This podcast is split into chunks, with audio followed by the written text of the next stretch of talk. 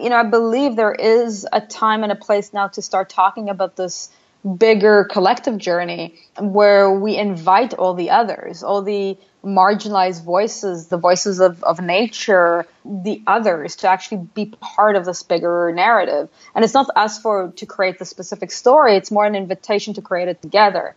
Greetings, future fossils. Welcome to 2018. We are now firmly footed in what I thought of growing up as the distant, insane sci fi future. So, what better place to start this year than with futurist, tech ethicist, and science fiction author Maya Zuckerman?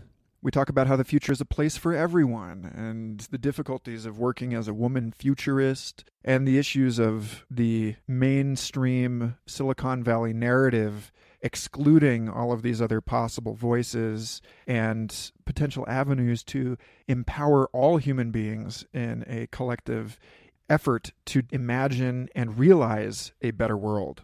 That's essentially what this show is all about, and it's a delight to have Maya on board to rap about all these things with me. But before we get into the recording, I just want to take a moment to thank every one of you who has rated and reviewed this show on iTunes. It is absolutely the best way to grow the community of this audience and get more people involved and seduce higher profile guests. So, thanks. If you haven't, please go up to iTunes and leave us a gushing five star review or not. There's somebody left a one star, and that was kind of cool. You know, that takes balls. Thank you, aggressive stranger. You got to walk the talk when you say you want all voices included, right? Also, a huge thanks to all of the new supporters of my Patreon campaign at patreon.com slash Michael Garfield, the podcast's newest supporters, Kathleen Brown and Sophie Whalen. Special shout out to you and the 80 some other folks who are giving the show to five, even $10 a month to subsidize an archive of thoughtful and irreverent conversations about our place in the cosmos and our responsibility to the future of our species and our world. Ah, shit, did I just say responsibility? Yes, actually, dancing with the intricate unfolding of complexity, participating in the great work of bettering the condition of all sentient beings. This is the highest form of play. And if I accomplish anything with this podcast, I hope it's that throwing yourself into service by finding that sweet spot between what you love and what you're good at and what you can get paid for and what the world needs. The phrase ikigai describes this situation, and it's my hope that I help you find your ikigai. And to that end, I put out a ton of stuff exclusive to the Patreon page. Most recently, that includes a special episode of this podcast with painter David Titterington discussing the divine and the discussing bodies, landscapes, and religion, and how our spirituality and our sense of the sacred are natural byproducts emerging from our relationship with the land itself. Part of a new way of thinking in which we are the living organs of geology. And if that sounds like your kind of shit, then I hope you'll hop on over to Patreon and help yourself to the hours and hours and hours of free stuff I have posted over there for you as a performance of the super abundant gift economy that I firmly believe we are transitioning into in this age. And lastly, when it comes to making the future fun and turning these admittedly bizarre conversations about the coevolution of humans and machines into a raging party slash conference. Look no further than the Body Hacking Conference this February 2nd through the 4th in Austin, Texas. I will be there moderating a panel on psychedelic and MDMA therapies as part of a big picture conversation challenging the boundaries between culture and nature, body and technology. It should be a total blast. IO9 editor George Dvorsky will be at this conference, and I should be having him on the show here soon in anticipation of that event. If you don't know, he's the guy that talks about dinosaurs for one of the coolest science fiction websites ever, and also transhumanism. And yes, very, very cool.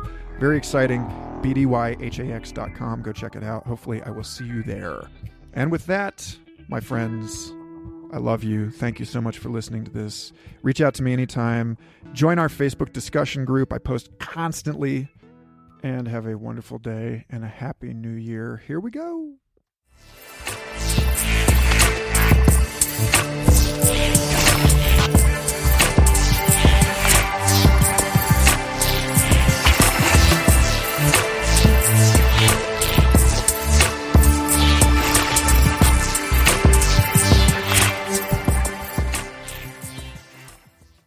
Welcome to the show. Thank you.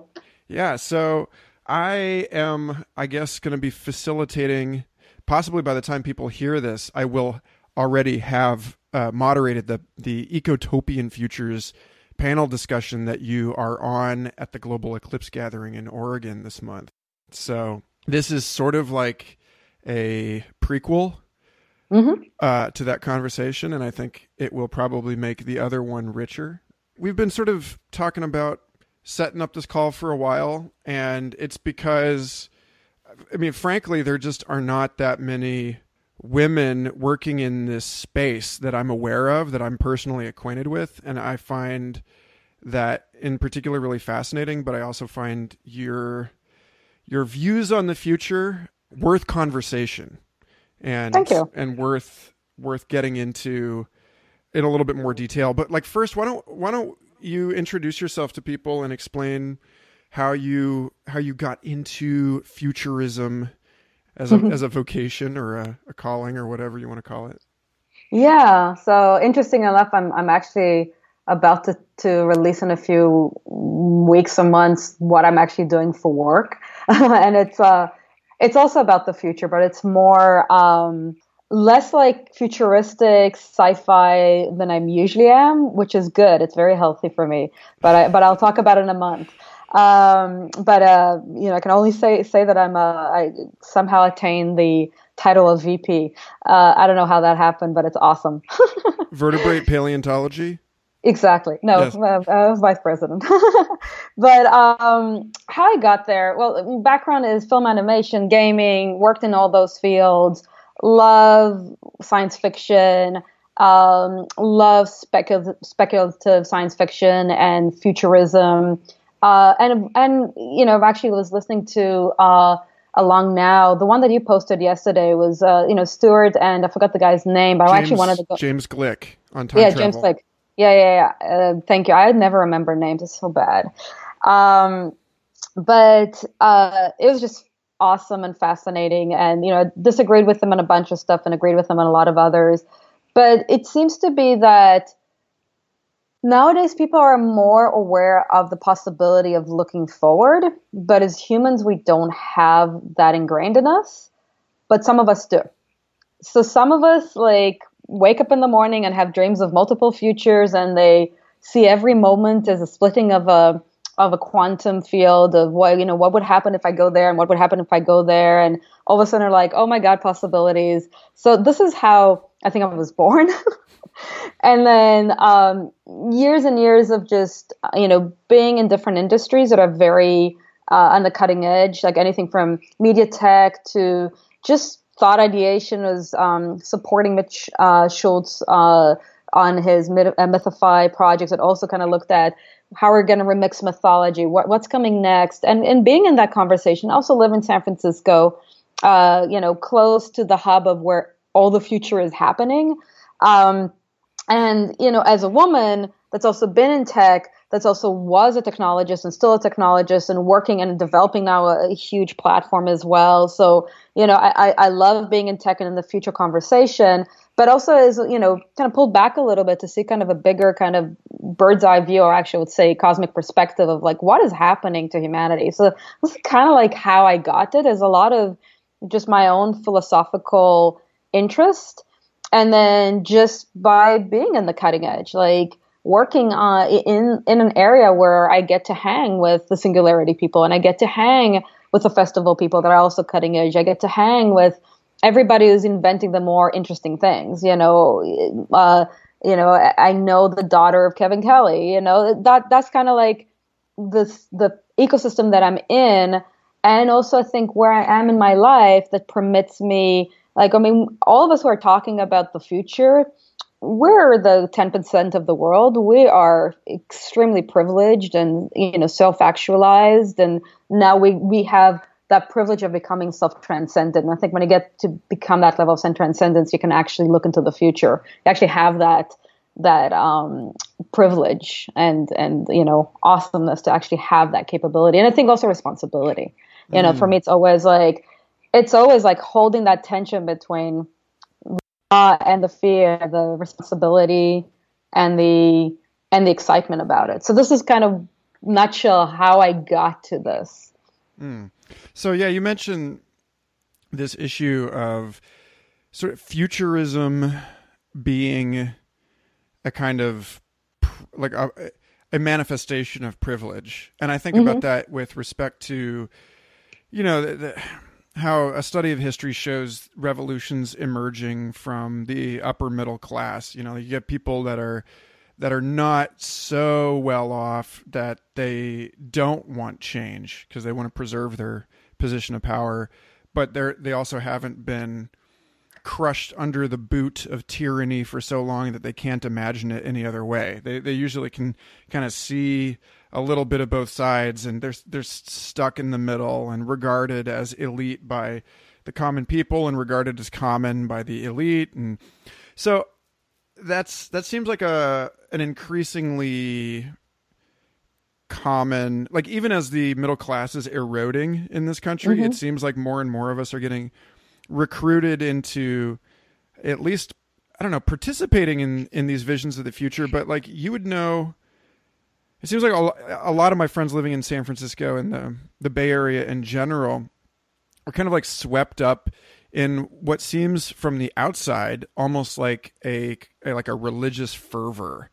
Like it's not it's not so much the privilege to decide to participate in the future as it is the like that we've been sold a particular vision of how things are going to go and that vision excludes a lot of you know just like any any commercial you know mm-hmm. it excludes the the cons it's only about yeah. the good stuff and so mm-hmm. I, you know this is like i don't know it's like it seems like that that world space really marginalizes a lot of people like there's there's this whole issue of the competing narratives of about the future that are coming out of like africa for mm-hmm. example, mm-hmm. and like are just being completely ignored by the Silicon Valley mindset. I don't know. Where do you? Yeah. Where do you fit in that social equation? I'm I'm kind of. So a let's start with the fact that you talked about yeah the middle class as the bridge walkers. So I'm a bridge for everything. Like this is how I see my purpose in the world as being this bridge. And yeah, I think there is something about that level of privilege, yet not kind of disgustingly rich. And I'm going to say disgustingly rich um, to the point that you cannot actually you are so actually enamored by your own wealth it becomes a disease. Uh, you know wealth hoarding is a psychological disease. Nobody needs so much money. Um, and uh, you know but but still comfortable I can actually see clearly what's happening.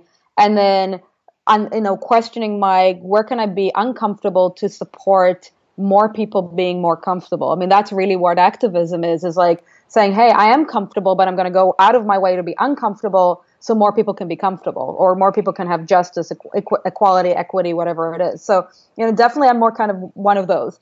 And then to the, so, so one thing, you know, I have a lot of friends from Singularity. I think Singularity is doing amazing work in the world. Um, and I'm going to also say that, that I believe that Singularity is a form of a new techno religion um, with a with a prophet, right? Uh, with with a doc, you know, kind of a dogma that it's only about up, you know, that's it. That mo- that is this. That is the future. That is the one timeline that's going to work, and, the, and no other timelines, like you said, like they're, they're African timelines. I'm sure they're Australian timelines, or Japanese timelines. Maybe the Japanese timelines are more like singularity, but uh, you know, there's nobody nobody else gets invited unless you're on that boat. And um, you know, I just finished reading uh, Yuval Noah Harari's Homo Deus, and he talks mm. about this.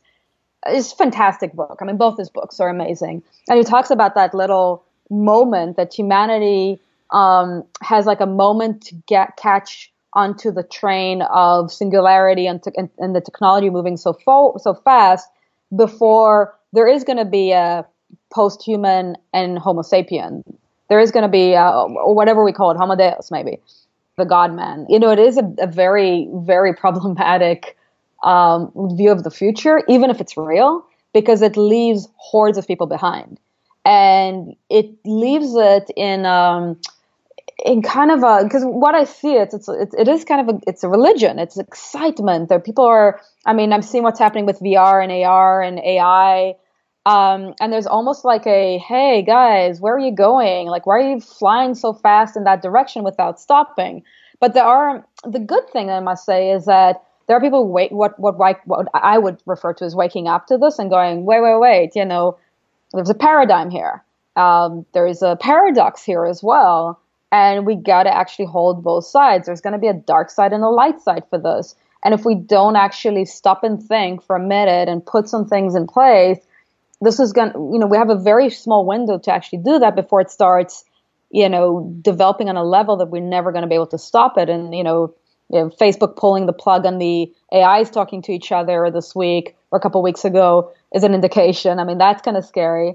Um, but on the other side of it, there's uh, I've just joined a group called the IEEE. Uh, uh, that's a standard company, but the, they do a, they have this um, group of committees looking at um, uh, ethical aligned design. So the idea of putting in ethics in the design of these AIs and ASs. So from the get go, they're not thinking like um, whatever 28 year old white male engineer that's programming them, but they're actually bringing in 360 degree of development and design thinking and culture into the conversation. So much more holistic versus this kind of very narrow-minded development that's happening. So yeah, I'm I'm very, you know, on one side I'm very excited, and on the other side I'm very weary because there's a hubris here that's really dangerous, and you see it everywhere.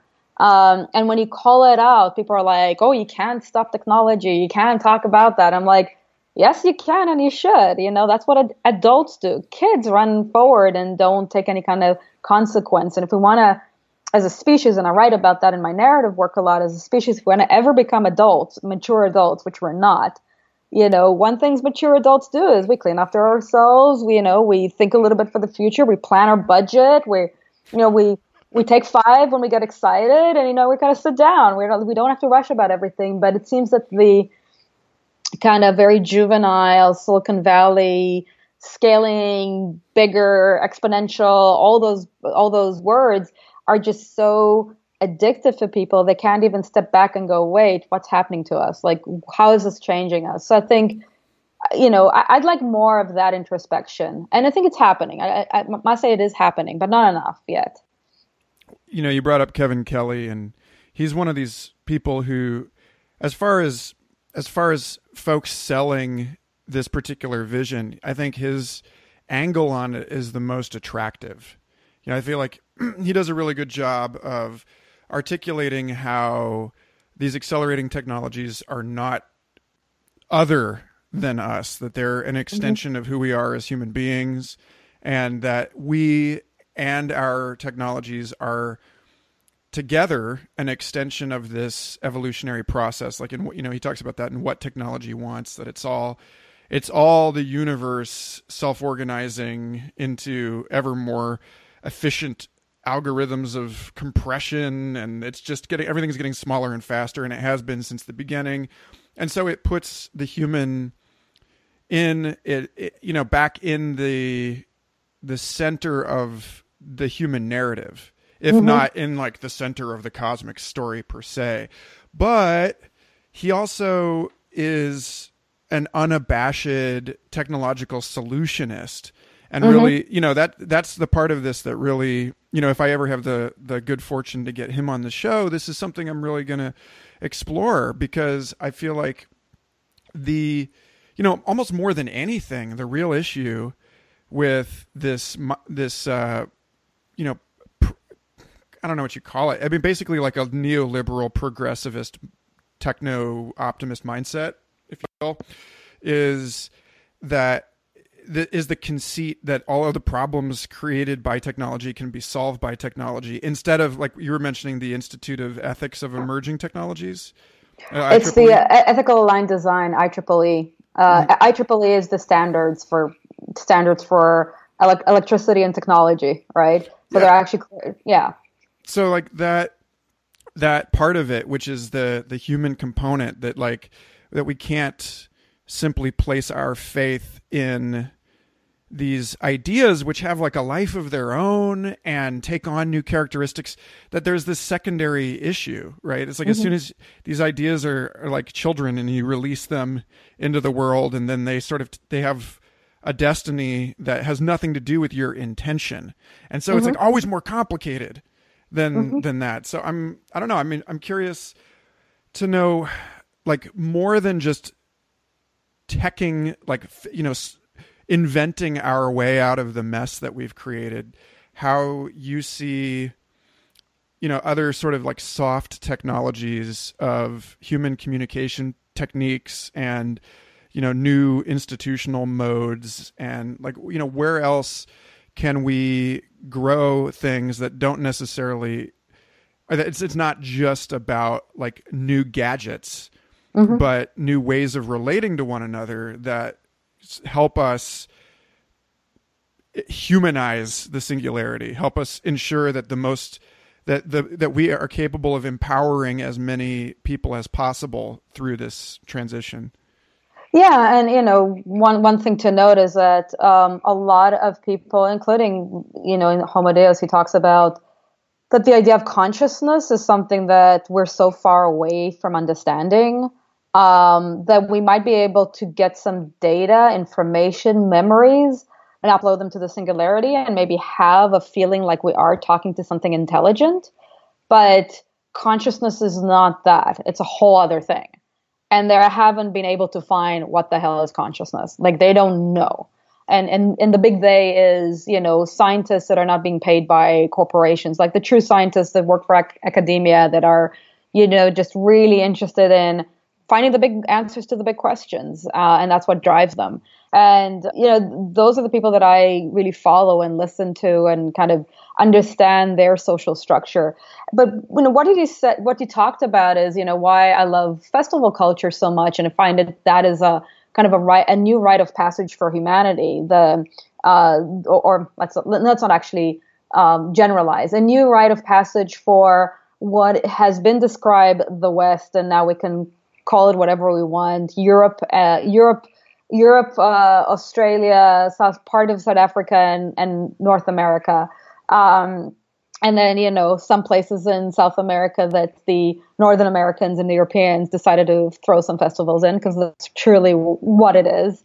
Um, and, and, that is a rite of passage that was missed from uh, what has happened for, to us as humans in the last hundred years. So you know that is the kind of old technology that we brought back in a new 21st century 20th and 21st century way. Uh, you know the i remember about 10 12 years ago people were like oh you know uh, conferences are going to be the thing of the past. You know people are going to just log in and then you're going to like interact that way. And if you actually look at festivals conferences all of these experiences are just multiplying year by year, becoming bigger and bigger and bigger and bigger. There's more of them. Everybody wants to throw a festival. Everybody wants to throw a conference. Yours truly has thrown four conferences. So, um, you know, conferences are the new festival. It's... I know, I know. And there's like, you know, that merger in between, the kind of like, um, you know, the, the conference that's also kind of a festival. And, you know, there's like, in between DJ booths and holistic foods and yoga in between talking about singularity. That was uh, Fest in, in yeah. Durham, North Carolina is, is like totally straddling yeah. that. It's beautiful. Nice. Okay. Yeah. I mean, it, it is happening. And, and why? Because people want to meet other people. I mean, we're talking through video and there is some connection, but it's going to be completely different if you're sitting here. And it's because there's uh, the intangible that we haven't been able to reproduce definitely not in VR right now. Intangible is the smell of the room, the you know the sound of the room. Okay, we can record it, but there's also the the beauty of uh, randomness. Uh, VR right now is not random; it's all programmed. The you know the beauty of randomness. And I actually wrote about it because of the great conversation that I had with Jay Iorio, who's a futurist for the IEEE, and he's heading the committee that I'm going to be part of, which is about mixed reality. And um, you know, he talks about the you know, when you lose that friction, there's friction. You know, when two people meet or you, when you walk down the streets, there's friction. You, you got to like navigate an area. And all of a sudden, when you're in that technology, I don't believe that we're there for it to actually create that randomness that is in what's happened, what has been developed here for billions of years. I don't think we're there yet. We might be there in a hundred years, thousand years, but right now, I don't think that's coming yet. But when it does, that's scary, you know, or that actually shows us that we're all completely living in a hologram, and then we prove that. Uh, you know, you know, it's like, yeah, I'm open to that conversation. I'm open to that reality. Then we can replay this game and and like it's a like Metal Gear Solid. We'll like we'll go through and try and run run the perfect take next time. I don't know. Like, exactly. Like that. I don't know. That does keep. this kind of a tangent, but some. That's one of those things that keeps me up at night. Like, you know, when you have deja vu and you're like, okay, now how many iterations have I lived through of this exact universe? And like, I'm just, I'm really just trying to like beat this level that has wiped my ass like a thousand times already. But at any rate, that's, um, that's probably actually, well, actually for me, I would say actually for me, what I believe deja vu's are beyond when they're trying to fix the matrix, you know, when they change something. My, my interpretation is, um, when you're actually either going on the right direction and you're leveling up, it kind of shows you, you know, you've just completed this. This is the next stage. You've been here before, but you've just moved to the next stage. That could be another philosophical idea around that. Yeah, well, that whole thing, like I've been thinking about this in terms of, I'm I'm really excited to hear that you're on the mixed reality committee. I mean, that's that's like that's the nut that I want to crack with you um, because I'm writing some science fiction, like non narrative kind of experimental science fiction right now about the issue of artificial intelligence and forgery. Mm-hmm. And, you know, like Radiolab, I, I posted this in the Future Fossils group on Facebook. Like Radiolab actually just did their latest episode on the like uh, facial reenactment and conversational synthesis and Ooh, that's a big one that's a yeah, big one yeah. yeah and and like this issue of as I understand it, like this really gets to the heart of not just how we understand authentic news, like how we yeah. understand recordings, but then also, you know, we use recordings, we use all of these traces to orient ourselves in time. And it's, you know, this has really changed the way that I think about the the sort of framing of this podcast because you know, here here we are leaving these records for the future, but by the time the future is there to receive them, they're going to be buried in this like landfill of like uh, self-organized robot fake history mm-hmm. that is is basically just like manufactured facts about stuff that didn't happen in order to spoof people into achieving like a particular behavioral outcomes and yeah. so like it's going to be, you know, in another 50 years it's like hard for me to see how we're not going to be sifting through all this stuff trying to figure out what really happened. Like yeah. we're already at that point where we don't agree, you know, that there's like the we're starting to see this this whole thing about like climate science denial and flat earthers are yeah. like the harbingers of this this new thing that's going to become totally normal, which is yeah. that we're not going to agree on the past. And so this issue of deja vu being like a moment where you can kind of stand outside of time. I almost wonder if our media environment is not forcing us to adapt psychologically to all of these conflicting narratives in such a way that we regard both past and future as like this bush of quantum possibilities and that we mm-hmm. don't that we sort of like lose our our grip on and concern for what is real at maybe at the very moment that it matters most like that it matters most that we're that we can that we should mm-hmm. agree on things, but also it's sort of like the decaying platform of consensus reality requires us to like grow wings and soar into this like different kind of transcendental relationship to the possible versus the actual. That's mm-hmm. a fucking trip. I don't know where you want to go with that, but like that definitely feels. Yeah. Well, there's a bunch of stuff that's coming up for me. I mean, uh, you know, one of the things is, yeah, we can we can sit here and philosophize about what is reality, but you know, one of the things in this whole kind of quote unquote post truth world is that I'm actually going to call bullshit on it and say, uh, no, if you're going to go outside and stand in front of a moving vehicle, it's probably going to hit you. That's truth. If you're going to jump off a, of a roof, you're going to hit yourself. That's truth. Um, if you're going to go to the water in the ocean and take a sip, it's going to be salty. That's truth. So I think there is bullshit narratives, but and they're on steroids right now, and they're really really fast. But you know, they have always been bullshit narratives. you know, it's just that now we're more aware of them, and now they're also are hitting us faster. So I think what what needs to be built is this like resilience of understanding what is true in this world because we can you know we can argue of you know real, we don't know what reality is. We might not be able to ever tell what what is real is what is not but we can actually have some you know we have direct experience. And there's direct experience and then there's story so i think if we actually start removing story from direct experience uh, is where we actually can start having resilience around what's happening because it is jarring and scary and most people don't think that way um, most people forget that there is a direct experience reality and then there is a manufactured narrative.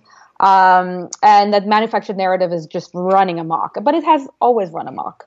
You know, uh, I, I come from the Middle East. It's like it's the cradle of crazy narratives trying to fight each other about you know who owns this place and you know and i much it's interesting that i moved to the americas and i so much more adhere to some of the Native American mythologies of we do not own anything.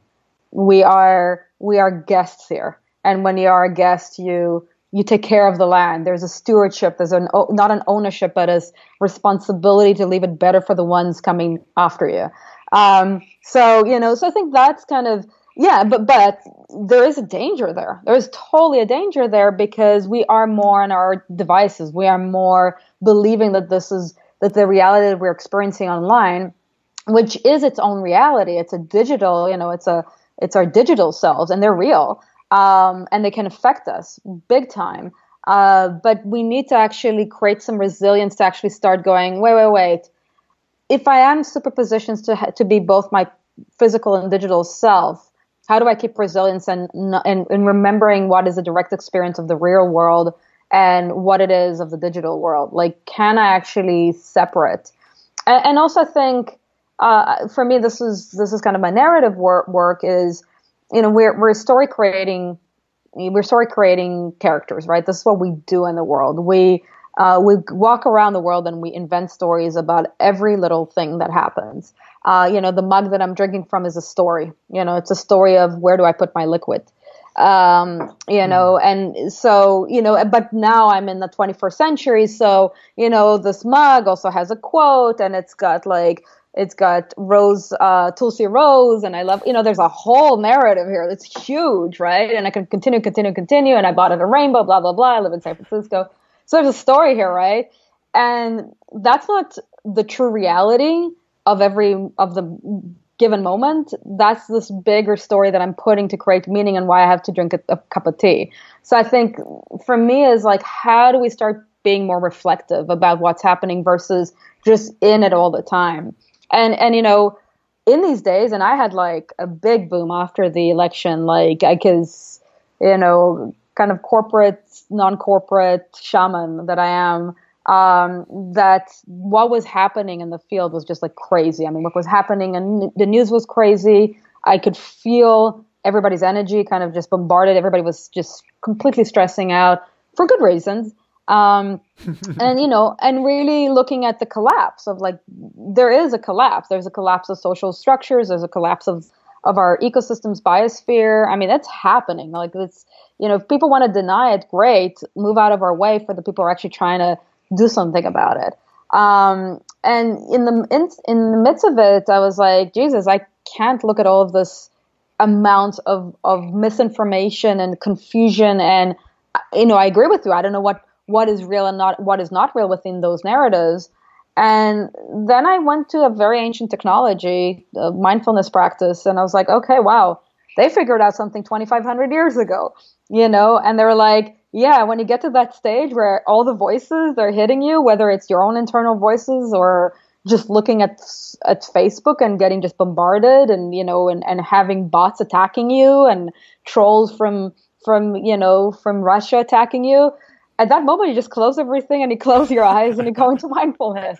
I mean yeah I mean we, we it, that's kind of the thing that um oh, still surprises me about us humans that we actually the simple tools we forget about and then we kind of like try to complicate everything and make it so much complex and it's actually no we don't need all this complexity. I don't know where we're going with it but you know maybe again stepping back a little bit and, and kind of relaxing would be very healthy healthy for all of us yeah you know there's that that uh, like logging on to facebook I, I used to talk about it like going into a record store. Like I would have three albums I wanted to buy, and then as soon as I get into the record store and it's loud and it's colorful and everything's going on, and I just forget what I was there to do.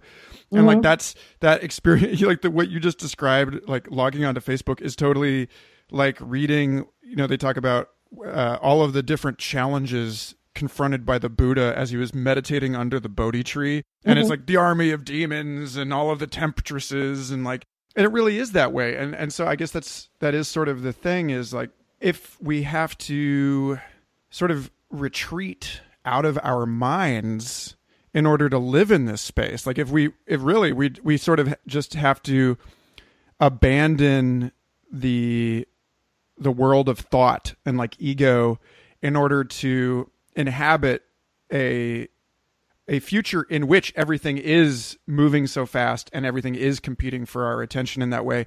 And if that's the case, then those egoic structures are now in in a in a way actually like lost to us. Like like you you know the the temples of this ostensible ancient global civilization that was buried by the rising seawater you know mm-hmm. 13,000 years ago and it's and so we've we like we we lose you know, in in escaping to the high ground of the primordial Buddha mind in our attempts to survive singularity acceleration mode, we lose the thread, you know, and I don't, you know, obviously mindfulness and meditation is going to take over for our everyday lives in a big way. And we, you know, we, we see that in the corporate world and the fact that mm.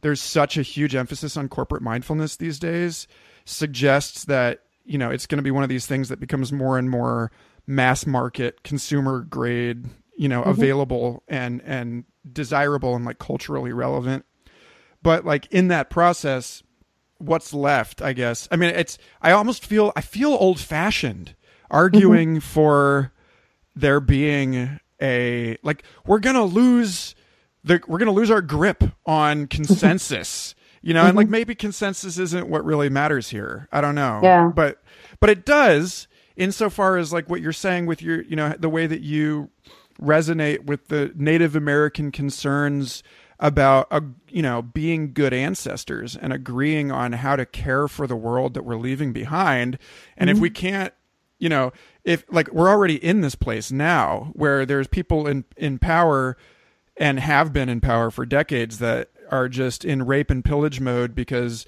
they're weirdo like neoconservative fundamentalist types who think that the world's going to end soon anyway so who cares you yeah. know and it's just like yeah. this or you know this this this issue of the time horizon you know if mm-hmm. if you are like preoccupied with keeping your shit together on the meditation cushion in order to just like even like navigate an ordinary day at the supermarket you know like going into mm-hmm. cyber amazon space and like or you know whatever. Then then we lose the width. Like we lose the time horizon that's like necessary for us to come together. You know it, it just becomes sort of like dodging through an asteroid field. Like we have to make all these quick determinations.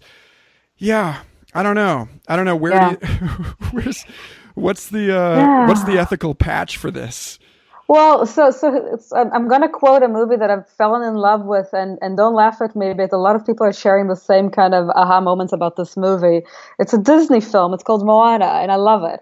And here I am, I'm coming out. It's amazing. There's a sentence in, a, in one of the songs where we tell the stories of our ancestors in a never-ending chain, and most of us don't have that. We that's where we got lost. We got lost is because we're all I'm an immigrant, but I've been, an, you know, my family were immigrants to the place that I came from, and they were immigrants before. Um, where you know true indigenous culture that's been on a land for a thousand, two thousand, three thousand years, um, you know, really truly working the land is something that we have completely lost. And I think there is a there's not I think I know we're going through a period of grief because we might be also losing what it means to be human. I think we're losing, and we might be losing Homo sapien. And you know, this kind of transition, the the people are ready to trans, like ready to like drop off and go, you know, whatever Homo sapiens with your meat suit and all of that. We're ready to become post-humans and kind of live in the singularity and be, um, you know. Uh, there's a great uh, science fiction book called Diaspora. The citizens were all, uh, yes, awesome, right? The citizens. such a good book.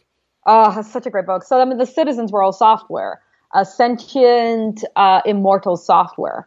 Um, you know, but but they even had the kind of like, how do they deal with the people who are actually still sapiens? So the, the still the meat suits, and there was a kind of a compassion for one of them, and the other one, uh, Yatima had the compassion. I forgot the other guy's name. I think he was. I think he was a guy because Yatima was uh, gender non she, she, was a binary gender she was she was a z or v and uh, you know how do they deal with being compassionate to this kind of lesser being than themselves and it's it's actually the conversation that humans have right now you know half of us or more than half are like we got to take care to speak for the plants and for the trees and for the planet and for the people who can't speak for themselves.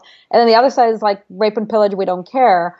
Um, and and it is kind of that we broke a chain of what it means to live in community, what it means to live together, and we're we're now in this like uncharted land, and that's why it feels like the Wild West because this is what happens. I mean, the Wild West is what happens when there's not a lot of women and not a lot of structure. and uh, and then you let guys do whatever they want, and they start shooting each other uh, you know, it's it's kind of and that's what happened in Lord of Flies as well. You got a bunch of guys. You know, it, it never ends well, does it? You know, so this is my call for diversity and for bringing in. You know, interesting thing that there are not a lot of women futurists. It just baffles me. Uh, I think because women culturally have been designated to one role, one or two roles, and um, thus we have lost 50% of genius on, on, on, for humanity.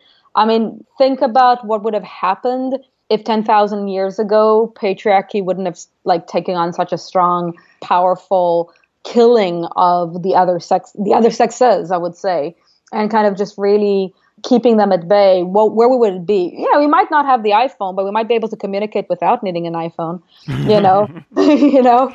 I actually believe that we would probably be so far beyond that this whole idea of having to build big cities would look like stupid to us because we're like, why do we need to create so many things that are tactile where we can actually summon everything to us or we can create systems that are so much more um, diverse? Uh, you know, and it's not that the women would take over, but I think more of a, a diverse community that's more uh, balance. Uh, and again, there's also the question of all of these amazing technologies and where we're going and all of that.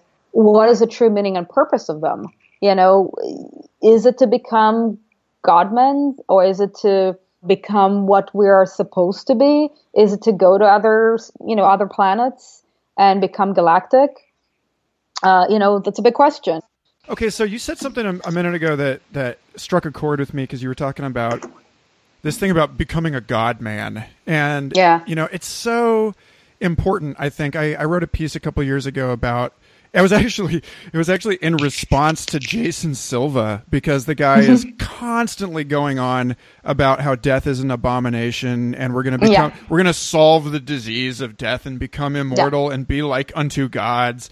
And I was like, look, I totally appreciate that like that kind of line only comes from a wound in somebody. Yeah. You know, exactly. and like the, exactly. he grew up in a very violent country and like saw his friends killed as a teenager and I get that. And like okay, so like no harm, no foul on one level, but on another level like dude has a huge audience of people that are just buying into this like adultolescent immortalist line hook hook and sinker and it it really disturbs me because like if you think about the fact that the gap between an idea and a thing is getting narrower mm-hmm. and narrower all the time. Like it's getting easier to just manifest a, a thought.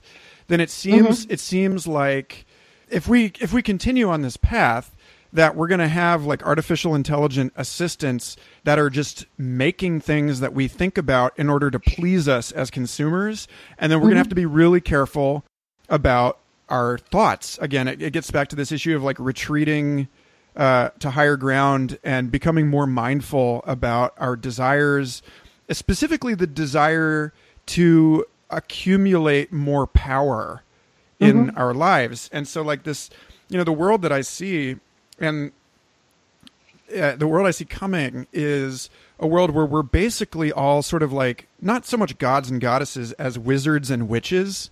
And mm-hmm. so, like, historically, there is this difference between like uh, the masculine approach to magic and the feminine approach and the masculine mm-hmm. approach is all about power you know and exerting the will over nature whereas the feminine approach is all about finding a way to like dance with or engage these energies that are beyond you like it's it's a mm-hmm. much it's it seems like a much humbler and in in some ways sort of more honest approach to a world in which you know, oh, you're going to live forever, but you're going to have to go through minute by minute upgrades constantly in order to keep up with Moore's law. That doesn't sound like immortality to me. That sounds like constant transformation. And so we're like selling ourselves over a cliff here right yeah. now if we don't embrace and embody this other witchy kind of feminine angle. And I'm curious to know now I think we've been we've been kind of going around this long enough, but you're really working as a as a mythographer.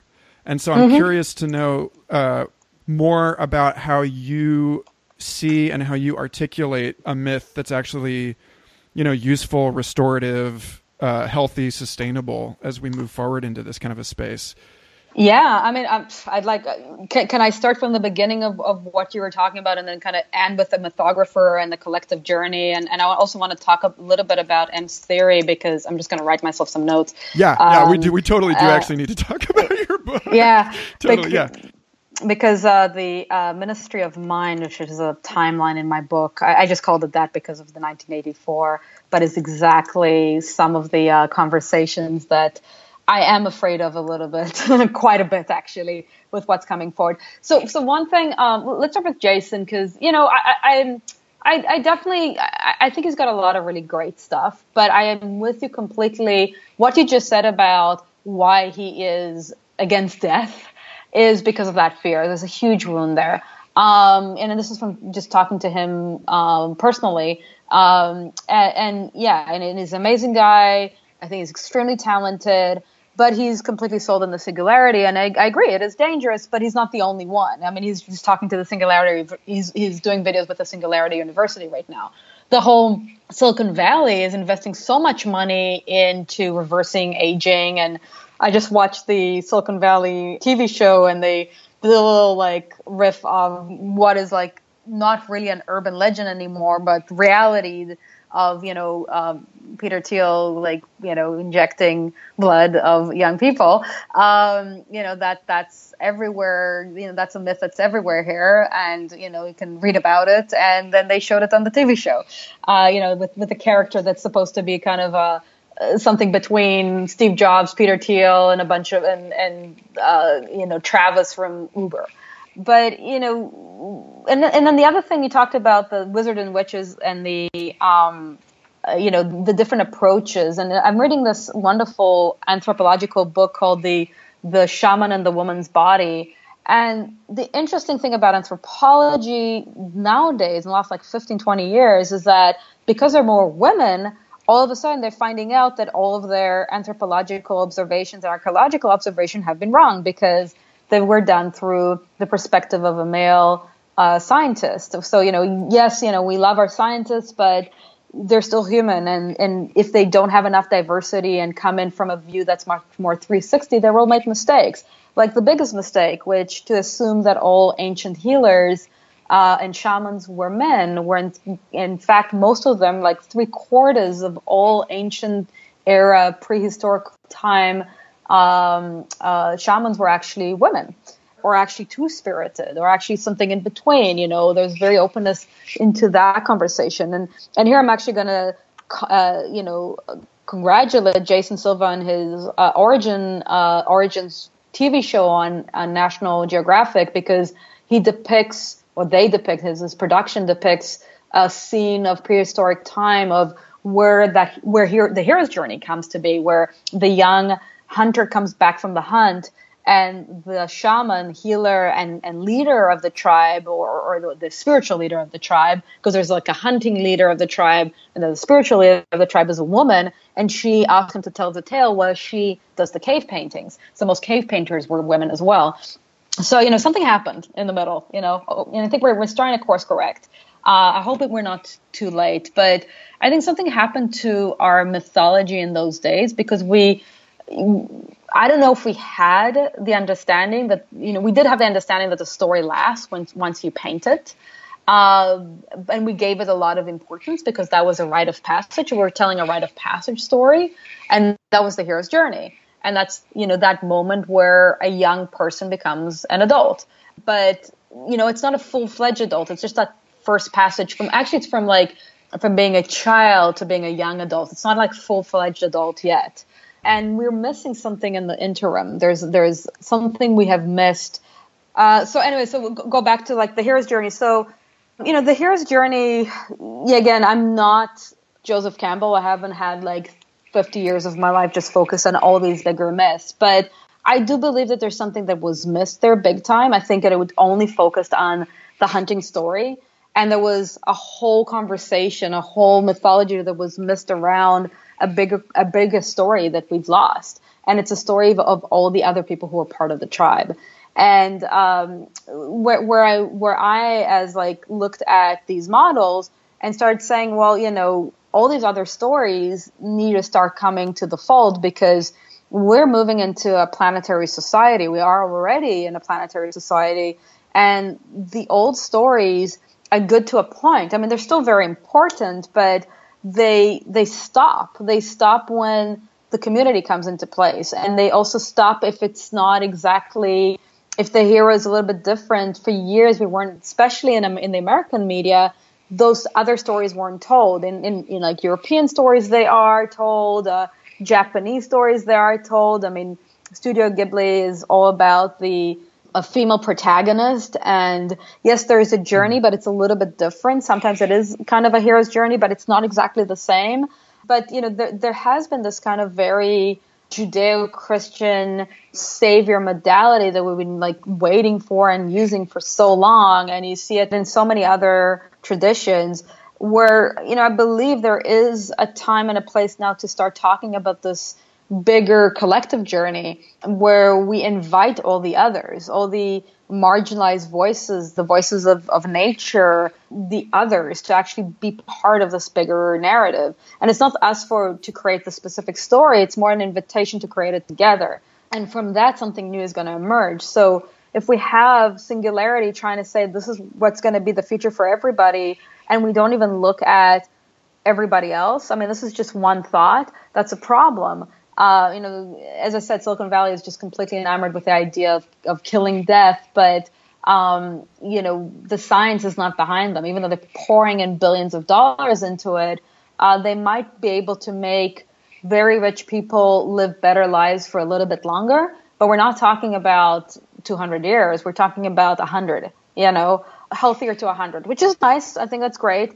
But I think it's also, again, I'm bringing him Yuval Noah Harari because just looks so fantastic. he brought in a point that just was so astute. So what does that mean? That means that all the rich people who go then become senators and congress people can live to 100. So then all of a sudden you're going to have Mitch McConnell alive and kicking at 100. Do we want that? you know, right? We're you know the only the only thing I'm happy about is that he's you know he's not that young, but he's you know McCain is 80. You know, uh, you know there's a couple of older guys. This, this is not okay yeah, it's not good. You know, we, it's not about ageism. It's about being stuck in an ancient story and not being able to progress with the time. I mean, Bernie's 74. We want more people, you know, like Bernie and his age are amazing because they're thinking for everybody else. They're not only stuck on their own story. And Bernie definitely brings in the collective journey. And, and the collective journey is not collectivism. It's not one idea and a kind of a Borg like mentality of thinking together as one it's actually, and it's not a singularity. It's it's actually I don't have a better word from uh, besides solidarity, and it's a problematic word in Europe, but uh, Poland, for instance. But it is that kind of mesh of people. It's like everybody gets to play their part and their role. Not everybody needs to be the leader. Not everybody needs to be the leadee, but everybody's appreciated for showing up. And and the big thing is you show up that's a collective journey, and you start seeing it in um, in different modalities online, uh, you know, different medias. A festival is a great collective journey. All festivals, Burning Man, etc. Uh, Sense8 is a great example for it. Um, and then there's others, you know, World of Warcraft could look, be looking at some aspects of the collective journey, but um, my purest form of it is definitely the people who have done their own internal work. They've gone through their own hero's journey and then they came back with the gift of the village and then they found the other to form this bigger collective. That's kind of the simplification of what i'm trying to bring forward. Mm. um, yeah so, so, do you want to comment? And then i kind of want to talk a li- just a little example from my book because i think it connects to something you said from before but no I'm, no go for I'm it. i'm happy to kind of go for it. You're on a good tear. yeah. I'm on a good tear. Okay, so um, you talked about both the singularity and uh, the idea of in the future you know, we're going to have these AIs actually make decisions for us and actually create curate content for us. So I'm working on this project. It's a multi-platform project, and right now trying to focus it more into a, into a trilogy of books uh, called M's Theory, and it's a the story of a young protagonist that finds out that she can.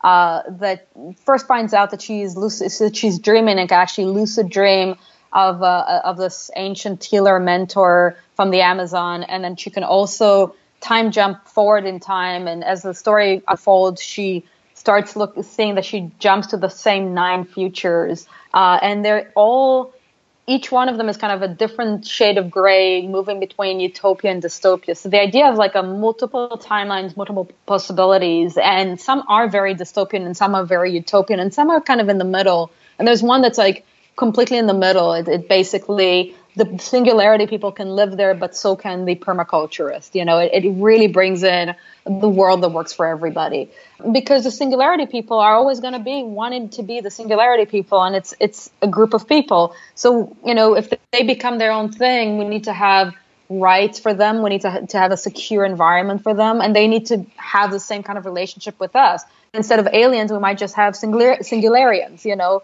it's fine. You know, it, it's more how do we create a structure and a social capacity to hold them.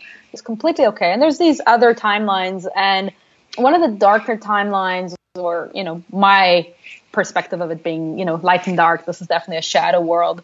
Um, is a world where the one percent who's um, actually the persona of that character is called the uh, One Party Planet, the OPP, which is uh, based on a, a pamphlet by the rules.org that talk about, you know, do we live in a one party planet? So I kind of personified it into a into a collective character, and they they want to have in in, in the present time, which is about 2049, so a present future of our of our main character protagonist they are trying to fight her and a group of other people of her collective. I'll get into that in a second. Uh, to basically rule their own timeline. So basically, you know, right now, if you actually look at reality, this is what we've always been fighting. My idea, my narrative is better than yours, and I'm going to fight you over it. So then my timeline can, can actually come to be. uh, the, the, the Christian timeline versus the Muslim timeline, the you know progressive timeline versus the conservative timeline. You know that's what we're fighting on, and the OPP is trying to create their timeline, and then we go to that timeline, and then in that timeline in the future, in the year 2800. I called it right now. The timeline is uh, called is the Ministry of Mind, and it's a timeline where most of humanity actually perished in really bad climate change disasters but the 1% prevailed and its descendant lives live in these big dome cities and they have this army of slaves of human slaves and of course ai and technology and all of that. But they keep keep still they still have some humans around. And those humans have a chip in their brain that projects all their thoughts on every panel and screen around them. So when they walk they are just bombarded by their thoughts and everybody else's thought. There so there is no private thought uh, the, the people who actually rule that timeline all do not have a chip. Or if they have a chip, they can switch it on and off. Uh, they have that capability. Everybody else is enslaved. So you've got this place where, you know, if we're talking about my worst nightmare is I can't switch off the media. So Facebook is everywhere I go. And worse than that, not only do I hear everybody else's posts, I'm posting constantly back at them and they're seeing all of mine and it just never stops um, you know, and I can't switch it off. I can't get away from it. So, you know, that that's for me is like my personal hell. Um, and, and it's something that, you know, Black Mirror already kind of showed a couple of instances of that. They had that wonderful episode where the guy records everything. Mm. And you know, you basically play back your day to people because you've recorded everything in your retina, and then you play it back to people. So I mean, that's uh, that's kind of a scary, a scary place. And unfortunately, I woke up the day after the election saying to myself, darn, I wrote that future and it's coming to be. And what do I do about it? You know, because everything about this administration screams this future. It's just, it, it's actually very much that direction. Oh, totally. Um, I mean, you, so, you saw that, yeah. you, you saw that there was some like, sketchy looking kind of pre-campaign stuff going down with Mark Zuckerberg this last year yeah. where he was visiting people's houses like totally not preparing to run for president but you better be- yeah. bet your ass that if this really becomes this thing where the nation is totally uh, like eaten out from the inside by the parasite of you know the transnational corporate interests that I mean, which basically has been. You know, the fact that Trump is president yeah. indicates that. So it's like it is seems, a symptom. Yeah, it seems almost kind of self-evident that we're going to end up with with you know that this isn't as bad as it's going to get. Like that it, that you know somebody yeah. like Zuckerberg does become president, and then the the you know the United States ends up just as a sort of shell for exactly the kind of situation you're talking about. So yeah, yeah. Um, I guess I guess you know my my question to you it would be you talked about timeline in in this where it's sort of uh, everyone is given the space to be you know that everyone is given the, the yeah. choice and i mean do you see that as a realistic possibility still or well, like if not what is what is your what is your best case scenario for like 20 or 30 years from now yeah, well, you know, so so my timelines are all very, very, you know, far fetched, like 2800, right? And there's nine of them. So this kind of like attainable future is very Star Trekian. Um, and and unfortunately, like since I started writing, it was about over two years ago, to where I'm sitting right now. It used to be that a Star Trekking future was like a future that I really truly believe could happen. And the last few years, I'm like, I'm not sure anymore. But I'd rather write it in because right now what I'm seeing, and uh, also the um, the reason why I wrote nine different futures and gave them different flavors was because I've only seen dystopia and utopia, and um, and utopia is problematic just as much as dystopia. Utopia is too good, and it's too saccharine, it's too perfect, and you know even in the Matrix, I said it didn't work. The first timeline my character jumps to is utopia because I, you know, it's like everything is amazing. I live in in San Francisco. The Bay Bridge is uh, is a garden. You know, everything is renewable. Of course, the sea uh, uh, level ri- has risen since our time, but it's all this beautiful kind of like Venice, but like a sustainability Venice, and you can talk to trees, and it's amazing. Um, but it doesn't work for everybody. That vision of the future doesn't work for everybody. Not everybody can actually say, this is what I want. Uh, the attainable future really looks at, you know, one of the things that Gene Roddenberry did right in Star Trek is that it, he looked at the different roles of people and, and what they wanted to do. And, and, and he also, the other thing is, the Star Trek world is where everybody has basic income, everybody's taken care of, everybody's got food and a place to stay, uh, and then everybody everything is sustainable uh, and and regenerative and re- and resilient, right? And then within that, you're given a choice of what you want to do. And when you're given that choice, you and, and I, and I love uh, one of my favorite tensions is between Jean-Luc Picard and his brother. And his brother is a vintner and he still works the land and his father and his grandfather and I think like historically they've had for you know a few hundred years and Picard is a Starfleet officer. So, you know, they don't get money. It's more, this is my purpose. I want to become a Starfleet officer. I want to stay a Venture. So, you know, working into that space where, you know, somebody wants to be a big, you know, run a big company, there is place for that kind of energy and that kind of competitiveness. And, you know, you probably would become a Starfleet officer probably in those days because, you know, or maybe there, there are other roles you can do in society, but we'll find the thing that fits you. Uh, and you're going to be happy because you're living on your purpose versus trying to compete with everybody else. Um, and there's still heroes and there's still that conversation and there's still issues. You know, not everything is solved. There's a lot of issues. Um, some of them are interplanetary, and a lot of them are also Earth issues between humans having different issues.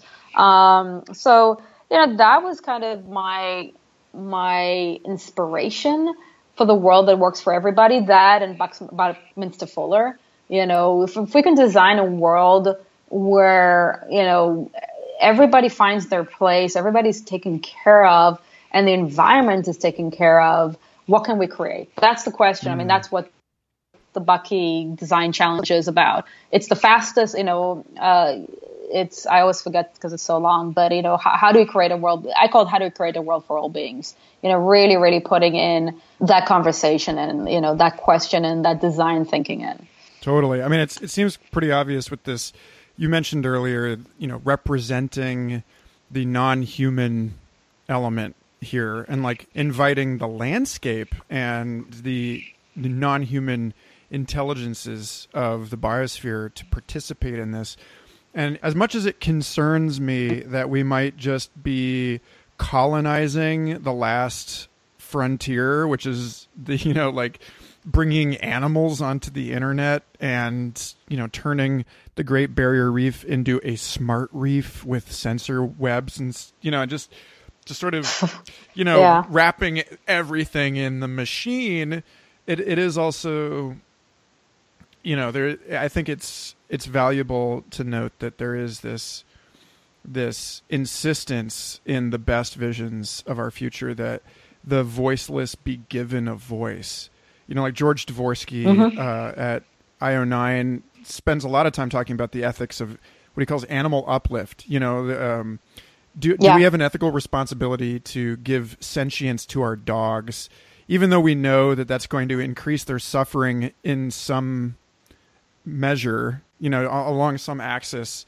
Uh, it's it's still like how else how else do we involve them? How else do we give them a say? Yeah, yeah.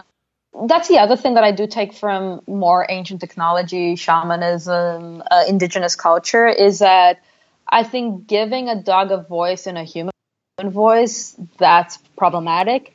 Learning to go down to the dog's level and listening and learning their language, that's where we evolve. I think that's that's mm. the point. The point is not to try and throw our perspective on them, but to actually listen to what they want and then learning to listen to them. They have a communi- they communicate. They just communicate differently. I, you know, that's I, I believe in you know living systems or a sentient a sentient planet, uh, but it's not the same level of communication that you and I are communicating right now. It's different. So I think that I, that's the kind of the the feminine, bringing the feminine of like pulling back and listening, and and also recognizing that the way I speak is not the way it will speak You know, mm. I need to I need to develop my listening. I need to evolve my listening to actually be able to listen to the trees and listen to the ground. And and you know, if you again look at permaculture uh, farmers right now, uh, to people who hold ancient traditions, they actually listen to the land. They actually listen to you know they listen to their dreams. They listen to all these other things that we have forgotten to listen to. So I think being in the listening uh, you know, is a much more important thing than developing the tool and technology to try to translate it to our language. Because, uh, you know, one of my favorite films of the last few years is Arrival. Mm. And uh, it talks, it's all about linguistics. It's all about assuming that when I come and talk to an animal, that it will understand the way I'm communicating. And there's a wonderful scene when she breaks down context. Um, and then there's another scene where she talks about the Chinese taught them Go and they're communicating through a game, and that everything is, you know, if everything is a game, then everything is a zero sum game because there's always winners and losers. If everything, if you if you if you uh, use a hammer, then everything has to become a nail. So if we use our form of communication, we're actually closing our mind to other ways of communicating that are not language. You know, there's plants communicate, you know, animals communicate. There's all these other levels. And I think one of the things that's happening with the internet VR and all that, we're going back, we're actually narrowing the capacity to communicate because we're moving it to text without face. Um, we're moving it to VR without full expression because I'm sorry, I've worked as an as a facial animator and I worked on facial motion capture. I still haven't seen like amazing human facial animation moving that I don't have some like gut feeling of an uncanny valley in my stomach. I mean, it, I have not seen it yet. We might be close. The video thing might work because that is actually really smart video on video, but uh, a virtual avatar, not yet. Very, very far from it. Um, so, so I think that's the thing that's also missing. And, and, you know, for instance, like the interesting thing about trolling on the internet, it's almost like when you pass somebody in the car. Uh, there's mechanism in our communication that were, you know, evolved over time when we were living together. So if you walk down the street and you, by mistake, you know, we're walking, a person comes in front of you and you kind of by mistake hit them or something. Usually, you don't even have to say anything. You have uh, eye connection. You usually maybe lift your hand. Maybe you'll say a sorry after that, but there's a communication to say, I didn't mean it. Uh, you don't have that in the car and you don't have it on the internet because you can't mm-hmm. see the person. So all of a sudden we have this like very weird communication. So again, we're kind of moving into this kind of technological communication, forgetting that there's so much more communication that is done with the body, with the breath, with the smell, with the eyes, um, you know, with listening, with feeling. I mean, there's there's all that. There's actually we're losing senses, and we're actually, you know, all the senses are becoming myopic, which is not. I'm not seeing that as an evolution. I'm seeing that as a devolution. Mm, yeah. Yeah, let's let us hope that we can continue listening to one another and and understanding. Exactly. Right? If we're losing all of these contextual mm-hmm. clues and and the the nonverbal communication of the body that that we don't become just uh, totally insensate just as we were yeah. about to grasp the opportunity to become you know in, in the wachowski sense of it sensate you know that's like yeah. what's what's the point of uh, linking our minds if we have nothing to say you know nothing meaningful exactly exactly well maya it's been awesome and nothing to feel yeah. Oof. Thank you. It's been great Thank having you. you. I, it's yeah, a long oh, time wow. coming, and I'm really looking forward to this Ecotopian Futures panel. I feel like you've given me a little hope. Um, it sounds like it's going to be a blast. Yeah, it will be. I'm looking forward to finally meeting you face to face because I don't think we've ever have. No, I don't think we have. Well, it's a pleasure. Where can people find your work, find out about the ethical stuff you're doing? So I have a website, M A Y A Z U C K E R M A N, mayazuckerman.com. There's links to everything. It's pretty full, needs an update. Um, and, and, there's also, I'm on Huffington Post, and uh, M's Theory is just a little tab there, and people can actually download the Bible uh, that I have of it, non-religious uh, atheist uh, story Bible, um, that uh, that basically kind of gives the the spectrum of the of the world. Um, as I said, I'm in progressing slowly because of work and other other commitments, but progressing slowly but surely on developing this as a book. Um, and you know, and you can also follow Emma on Twitter and on Facebook. She's there. She tweet. She sometimes tweets and posts almost every day. Is she a bot? She's my. She's an avatar of mine. mm. Right on. Yeah. Thank you for having me. This was wonderful. Absolutely. Thanks again for listening to Future Fossils Podcast a member of the MindPod network, along with such excellent shows as the Synchronicity Podcast, Third Eye Drops, It's All Happening with Zach Leary, and many, many more. Go to mindpodnetwork.com to check those out. And if you'd like to support the show, give us a rating on iTunes or stop over at patreon.com slash Michael Garfield. Thank you and have a most excellent eon.